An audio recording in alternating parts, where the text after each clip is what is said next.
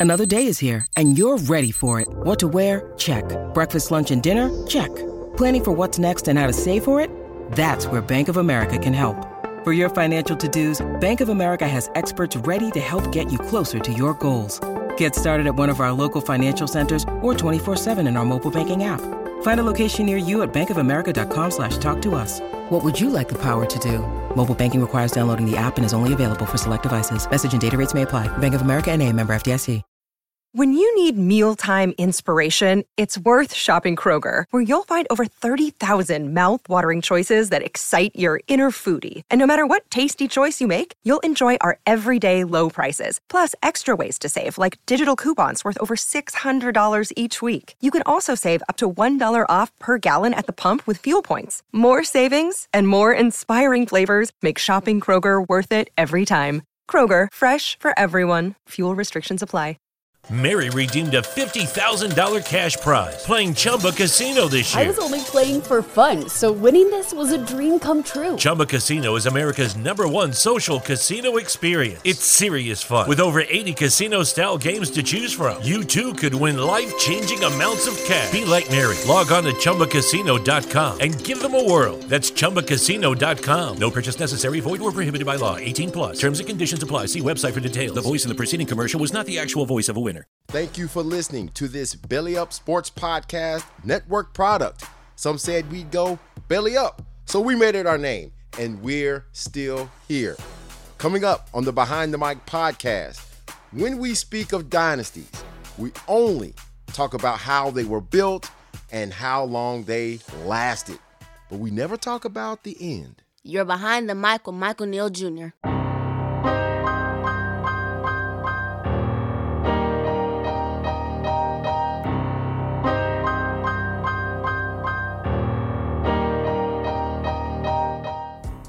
Welcome in. I only have one sheet of paper today. Yeah, that's weak. that's pretty weak. NFL historians and lovers of sports history, welcome. This show is for you. And if you already know this stuff, in the words of the wedding singer, Wibbity doo! I would say though, just please try to enjoy the show and don't talk during the movie. Silence your phones. This show is for those who don't know as much about NFL history. So we are here to do three things, and that is to enlighten, teach, as well as learn. Yes, I'm trying to learn. This is the Behind the Mic podcast. Uh, presented by Belly Up Sports. I am your host, Michael Neal Jr., and this show is presented by Belly Up Sports, the podcast network. BellyUpSports.com. Go to it, click on it. Again, I say it every week. Read the stories, check out what these guys are writing, as well as the other shows. They have a lot of variety of sports shows that you would love, and you can find not only my show, the Behind the Mic show. First off, you know, you want to listen to that one first. You know, so I'm, I'm always going to push my show. But you can catch all of our shows at our home base of Spreaker. That's S P R E A K E R, not speaker, Spreaker.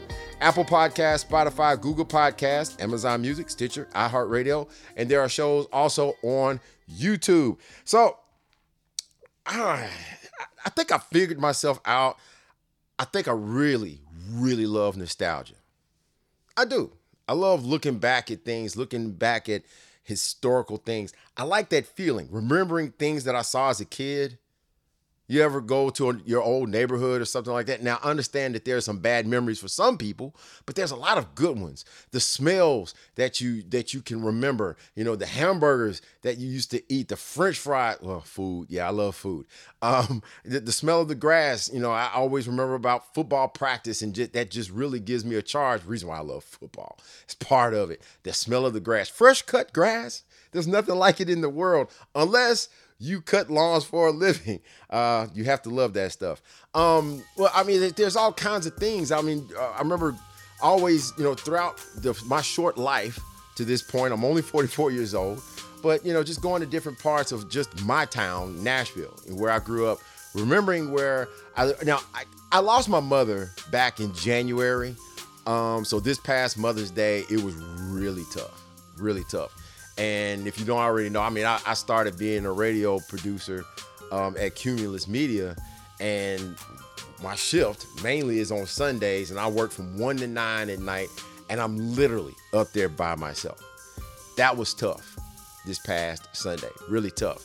But, you know, going all the way back, you know, the past couple of months and just rethinking things, thinking about my mother and the music that we listened to and the places that I used to go with her as a kid on the weekends, shopping, places that we ate, even with my own, my dad, who's still with me, praise the Lord, but uh, just and my brothers and, and my sisters and, and just remembering things going back even with my wife, thinking about the places that we've gone, the places that we've that we've visited, and looking at old pictures and just remember nostalgia.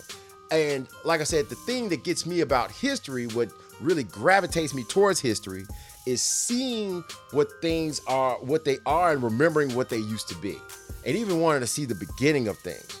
You know what I mean? Um, like I said, the music I've heard, the food I've ate, remembering the relationships and things that were going on at the time. I believe that's why I love history so much. Uh, it also was because of the fact that I love seeing, like I said, how things started, uh, seeing the landscape, uh, what buildings, you know, what what they were and, and how they were put up, looking at old ballparks and, and football fields and remembering where old schools used to used to stand and things like that. Um, I mean, that's just me, you know, just looking out just even in Nashville and remembering things and how they used to be. I, every now and then, I've never bought a book. As much as I love history, maybe I'll start doing that. I go to different places around town and they have historical Nashville books, and I'll pick them up every now and then just to thumb through them, seeing what downtown used to look like, seeing what this part of town used to look like, and, and that part. And, and, I'm like, bro, I know what that looks like now. That's what it looked like way back in the 20s or the 30s or even in the 1800s. It's amazing to me. Um, same thing with sports. I love seeing the origins of teams and players and coaches and owners, the stadiums that they play in or the stadiums that they used to play in. Um, and right now it's been NF, uh, NBA playoff time, right? And so I've kind of immersed myself in watching some old um, documentaries. Well, not old documentaries, documentaries of yesteryear, I guess you could say. I know this is an NFL history show, but I love you know, sports history. But I went back and watched The Last Dance, you know, with Michael Jordan and the Bulls, uh, The Best of Enemies. I'm a Lakers fan. The Lakers versus Celtics, and Bad Boys, the Pistons. And that's pretty much going throughout the 80s and 90s, and even going back in the 60s when you talk about the Lakers and the uh, the Celtics. And you see a lot of in these documentaries how these teams were built, how they were put together, where the players came from. I've often said from time to time on this show how I got into, you know, loving the NFL in the first place. It was Super Bowl Memories, hosted by Steve Sabol. They were always on ESPN. Uh, I don't know if you remember the music. He had like a little green background. It showed like Terry Bradshaw and Joe Montana and the Super Bowl trophy, and I think it was uh, Vince Lombardi and da da da da da da da da da da da da I don't know if y'all remember that. I do. Uh, I had all of those on video cassette tape. I still do actually. Um, I just have to find it. But I wanted to know though, from watching all of those Super Bowl memories, I, how this team did not, or that team did not get back to the Super Bowl? What happened to this player this coach? How come, you know, they're not on the team or with the team anymore? I, I always wanted to know that. Since the NFL draft, you know, we've done a couple of shows on the history of the draft as well as some of the best and worst picks, uh, curious moves. Um, but we've talked about past and present, how teams were built. One thing I've always left out is the same question I had with all those Super Bowl winners. What happened? What happened? After they won or even lost a Super Bowl. So we got a series going. We want to know what happened to those dominant teams or even those teams that at least had a one good go at it or had some good teams in the 80s or the 90s, maybe even the 2000s and the 70s, the 60s. What happened to these teams? Why did it go away? there's always that same question that was answered in all those three documentaries that I watched on the 90s Bulls, the 80s, and uh, the, the 80s Celtics and Lakers and Pistons. You saw how they got built and why did they go away? The answer is simple it's sports, old age, injury, even ownership breaks it all up. So, what happened to some of the best teams in NFL history? How did they go away? And why? Coming up next. Lucky Land Casino asking people what's the weirdest place you've gotten lucky? Lucky? In line at the deli, I guess? Aha, in my dentist's office. More than once, actually. Do I have to say? Yes, you do. In the car before my kids' PTA meeting. Really? Yes. Excuse me, what's the weirdest place you've gotten lucky? I never win and tell. Well, there you have it. You can get lucky anywhere playing at LuckyLandSlots.com. Play for free right now. Are you feeling lucky? No purchase necessary. Void where prohibited by law. 18 plus. Terms and conditions apply. See website for details.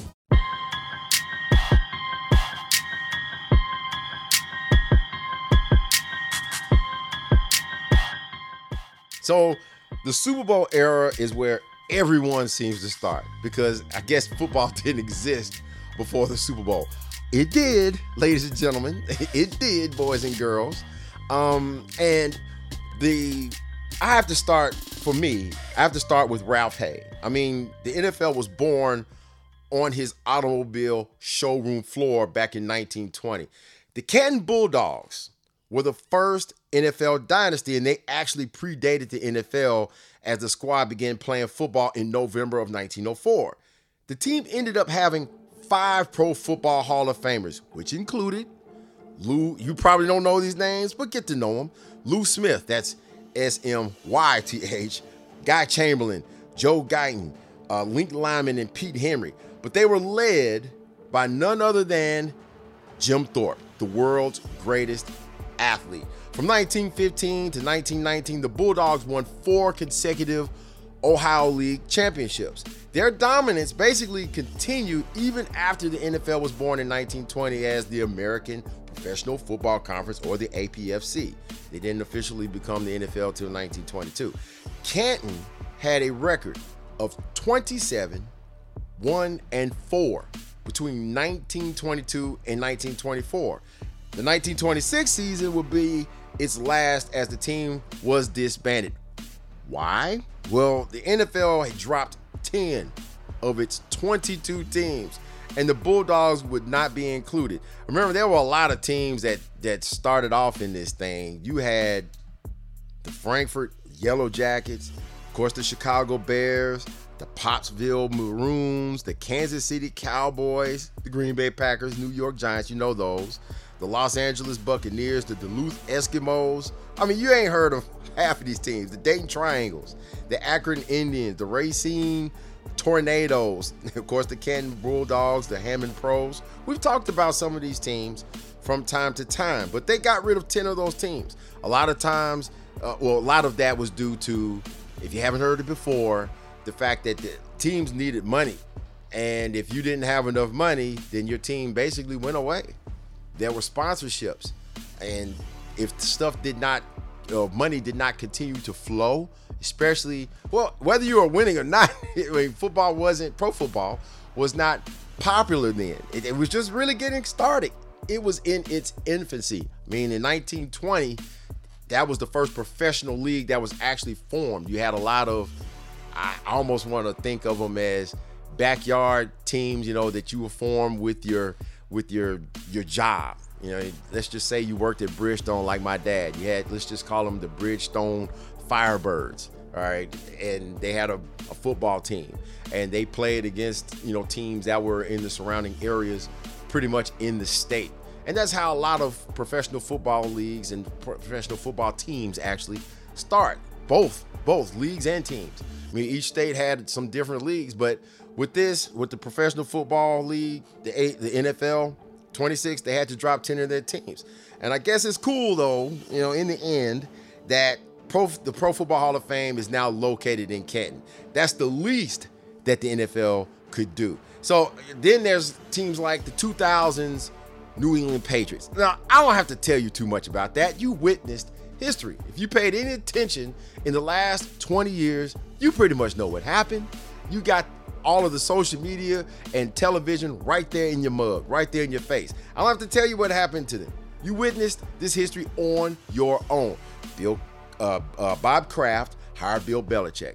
Tom Brady got Drew Bledsoe's job after he was almost killed on the sidelines by who was it, Byron Cox, uh, and he was had that internal bleeding and lost his job. The team dominated for 20 years. In all of that time, they continue to reinvent themselves. The same teams didn't stick together, and I have to be honest and throw this in here that one thing I really love and respect about professional football in the 80s and 90s, not saying I totally agreed with it, and even before that, teams stayed together. I could name their teams. It's like if I could put in an old video game now, like Tecmo Bowl or Super Tecmo Bowl, for the most part, most of the core was still together and they stayed together for a long time. Can you blame, you know, I mean, well, you could blame it on money and and things like that. But then there was a thing where players were a lot more loyal, even though teams weren't always loyal to them. That's as old as the Bible. It's, it's nothing new under the sun. Um, but anyway, I mean, the Patriots, you have to respect them in the age of free agency that didn't even start till 1993. And guys change teams more than they change draws. Every year, they, they move, they move, boom, boom, boom, boom, boom. They're gone before you blink. Then you have a new starting lineup. The one thing you can't have change a lot is the quarterback. And that's the key to the Patriots. Brady was there. Brady was the quarterback for the Patriots that had nine Super Bowl appearances and six titles, six rings, six rings. And all that time that they were reinventing themselves and changing their offense and and, and the ebb and flow of things on both sides of the ball, not too many first round draft picks. You know, when you, you're that good, you're not picking in the first round. And Bill Belichick's trading out of the first round. Now, we'll see what happens this year. I mean, he got his team back to the playoffs for the first time since Brady left only two years ago. He got his quarterback of the future, and they played well last year, even with not a whole lot of talent, and they're trying to continue to rebuild. It's not going to be any more dynasty for them, but when you have a guy like Tom Brady that takes you to that many, that helps you to get to that many championships, and most of those games could have went either way. That's great. I think most of us can agree that the dynasty ended after the 2018 season uh, went out when they, they won Super Bowl 53 against the Rams. But I could also, or anybody could also argue, it was made official January 4th, 2020. And I know Titans fans around here would definitely stand up and clap for that. That was the night of Tom Brady's final game after losing to the Titans in the AFC wild card. Yeah, retirement, some injury. So a lot of it was what retirement and, and traded players away. And they got so thin, and you can't continue to win with um, hmm, too many backups playing receiver or too many guys that's not you know not good enough uh, on, on, in certain positions and you I mean you can't continue to win that way all the time. You can't. You know, so and then your quarterback, even though yeah, you could argue he got older, the next year he got a younger team and they went back to and won the Super Bowl his first year in Tampa. So, you know. Um, and then there is the 1960s. I'm gonna go backwards again. The 1960s Packers. So we know about the, the 60s Packers. We know how great they were. That this was a team that was built really um, before Vince Lombardi got there, and it really started in 1958. Jack Vainisi, we mentioned his name. He was one of those great scouts that passed away way too soon. But in 58, that's where it started in that draft. The foundation was actually laid for the 60s Packers. Three guys were drafted between the first and fourth rounds. Hall of Famers Jim Taylor, running back out of LSU, Jerry Kramer, a guard, and Ray Nitschke, linebacker. These three guys were the cornerstones on both offense as well as on defense. So Vince Lombardi gets hired the next year after the 58 championship is over with. Of course, he was the offensive coordinator for the New York Giants. They lose that great 58 sudden death overtime championship game to the Baltimore Colts. And both Landry would eventually get a job in 1960 as the uh, head coach of the Cowboys. But the year before that, in 59, the Green Bay Packers hire Vince Lombardi. Didn't take him long to get that team going. And it helps when you get a lot of great players. And next week, I'm to tell you about how he got some of those players if you don't already know. So he ended up with what, 12 future Hall of Famers. You know, among them on defense, you had guys like Dave Robinson, Herb Adderley, Henry Jordan, Willie Davis and Willie Wood. Offensively, you have a quarterback that was a really, really late round draft pick in Bart Starr, and he turned out to be a Pro Football Hall of Famer. Paul Hornung, who joined Jim Taylor in that backfield, and Forrest Gregg, who joined Jerry Kramer on that line. And this team, in the nine years that Vince Lombardi coached them, they won five championships, including three in a row and the first two Super Bowls. They won it in 61, 62, 65, and then they won the first two Super Bowls in 66 and 67. But how did that dynasty end? Ah, well, I think you have to go all the way back uh, really to that first Super Bowl season in 1966. And that started that year. They drafted two running backs. Okay. Jim Grabowski, excuse me, he was like the ninth pick overall, and also they picked up Donny Anderson. Jim Taylor already was in like a contract dispute with Lombardi. He was the one he was dealing with. He was the de facto general manager as well as the head coach. Kind of like Paul Brown ish type guy. He just didn't have ownership stake in the Packers. Uh, nobody does, well, not not one person. That is. So Jim Taylor wanted more money, and Lombardi just wasn't doing it. And these rookies came in not only did they see them as, you know, their potential replacements, which turned out they were eventually, even after they won that Super Bowl, Taylor wanted out. And he he ended up out.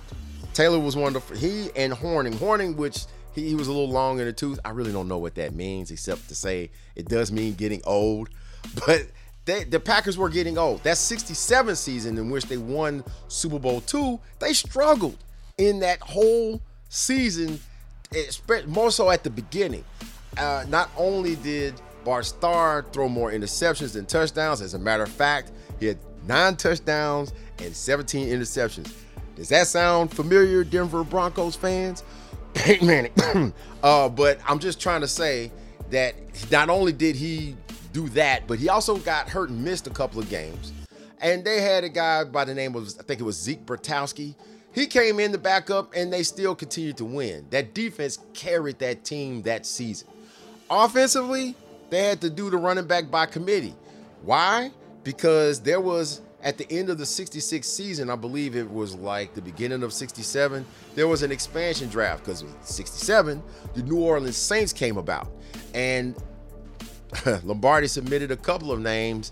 Uh, Bill Curry, who they believe was like a first year player, uh, first or second year player with the Packers in the first place. Ended up with the Baltimore Colts eventually. But he also played for the Green Bay Packers starting at center, I believe. Um, but he, along with Jim Taylor, as well as, and I think Taylor, I think he actually signed, just went up straight up signed with the New Orleans Saints.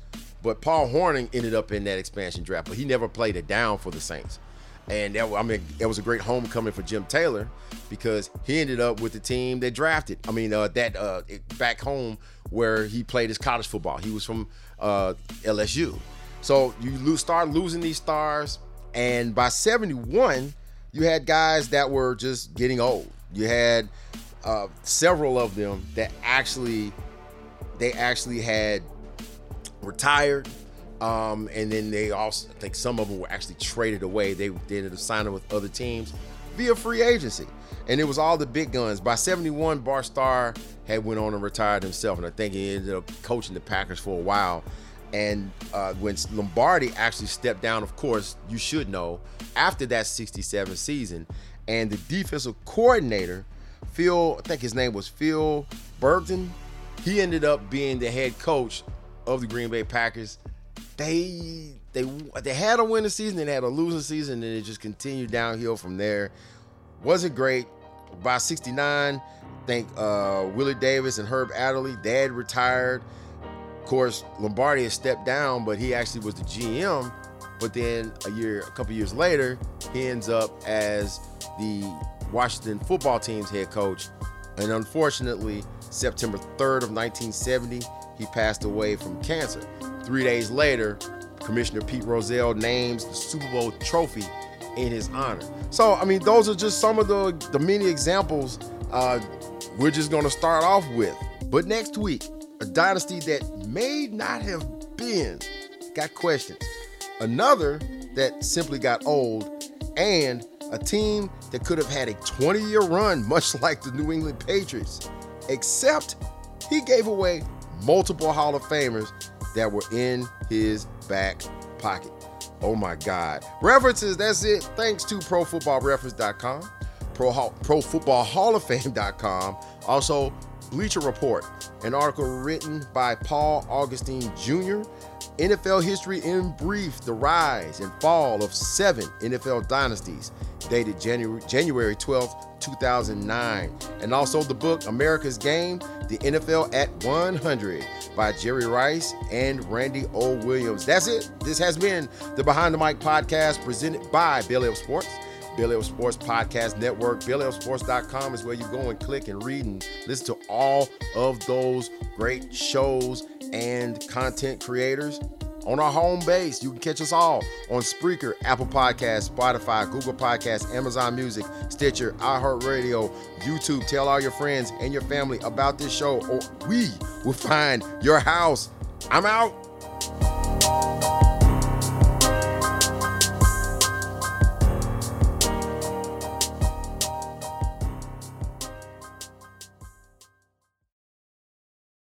Mary redeemed a $50,000 cash prize playing Chumba Casino this year. I was only playing for fun, so winning this was a dream come true. Chumba Casino is America's number one social casino experience. It's serious fun. With over 80 casino style games to choose from, you too could win life changing amounts of cash. Be like Mary. Log on to chumbacasino.com and give them a whirl. That's chumbacasino.com. No purchase necessary, void, or prohibited by law. 18 plus. Terms and conditions apply. See website for details. The voice in the preceding commercial was not the actual voice of a winner.